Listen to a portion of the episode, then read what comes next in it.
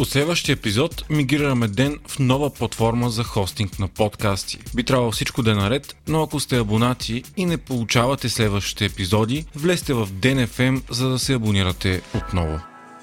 Здравейте, аз съм Димитър, а вие сте с подкаста Ден, част от мрежата на Говори Интернет. Четвъртък, юни, 23 ден.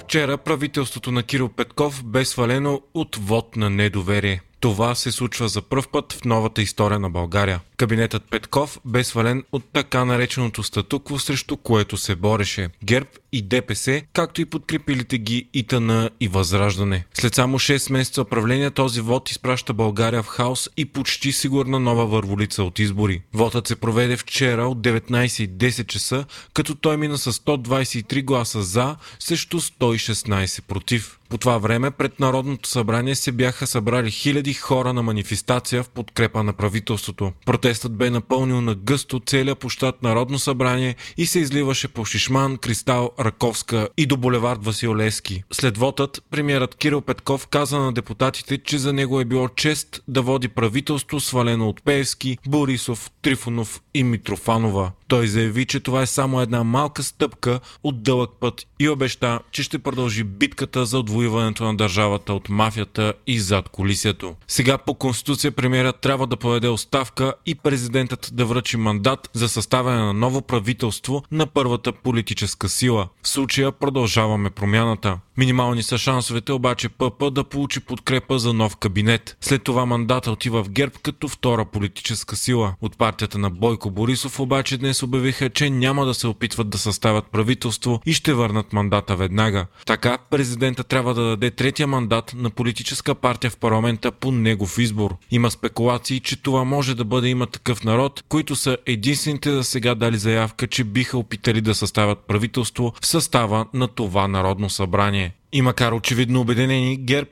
ДПС, ИТН и Възраждане имат твърде много електорални червени линии, които биха им попречили да участват в открита коалиция. Така по всяка вероятност, живота на 47-то Народно събрание в края си ще има нов служебен кабинет на Румен Радев и избори тази есен. Докато няма обаче назначено ново правителство, сегашното остава на власт премиерът Кирил Петков остави дипломатичен си тон и прие значително по-твърда позиция. Днес той се намира в Брюксел на среща с премиерите на Европейския съюз, където водеща тема е евентуалното започване на преговори за членство на Северна Македония. Оттам Петков остро разкритикува президента Румен Радев за позицията му за френското предложение за вдигане на ветото на България за преговори с Скопие. Петков призова Радев възможно най-бързо да сика заседание на съвета за национална сигурност, където темата да бъде обсъдена от политическите партии. Петков заяви, че маските са паднали и на него му е мръзнало от страхливци, очевидно имайки предвид именно Радев. По-рано днес депутата от Продължаваме промяната Искрен Митев пък заяви, че президентът е направил всичко възможно за да падне това правителство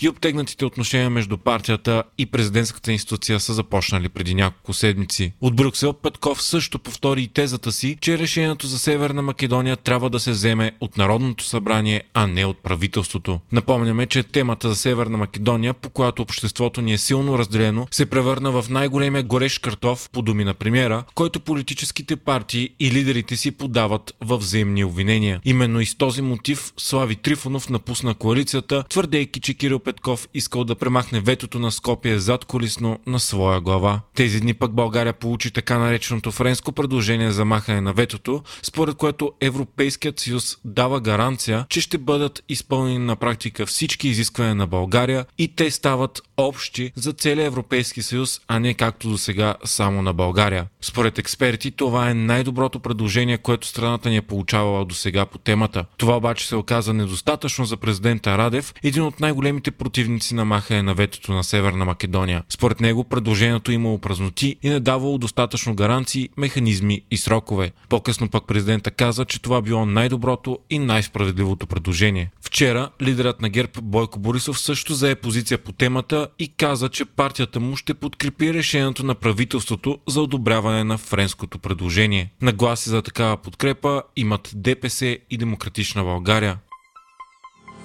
Хайтек четвъртък с Viva.com След като Европейския съюз въведе регулации, с които всички зарядни устройства на смартфони трябва да станат универсални и да са с USB-C от 2024 година, темата бе повдигната и САЩ, където подобни регулации са много по-либерални. Сенатори от управляващата в момента Демократическа партия поискаха САЩ да установи единен стандарт за зарядно и всички смартфони и аксесуари да бъдат зареждани с USB-C. Според тях това би било от полза както на потребителите, така и за околната среда.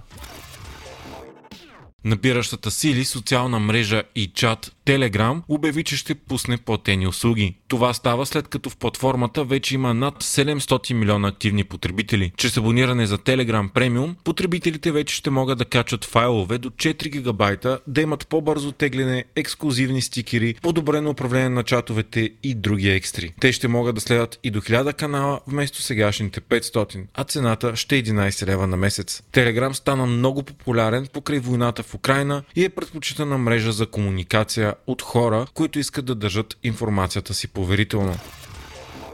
Twitter изпробва нова функция, която позволява на потребителите да добавят бележки с дължина до 2500 думи. Това е много по-различна концепция от кратките твитове с ограничение 280 знака. Този ход се приема, тъй като потребителите все по-често използват социалната мрежа да публикуват дълги съобщения, но под формата на коментари под кратките си твитове. Новата функция ще има и за цел да задържи потребителите по-дълго в платформата. За сега тя обаче се изпробва от малък кръг потребители.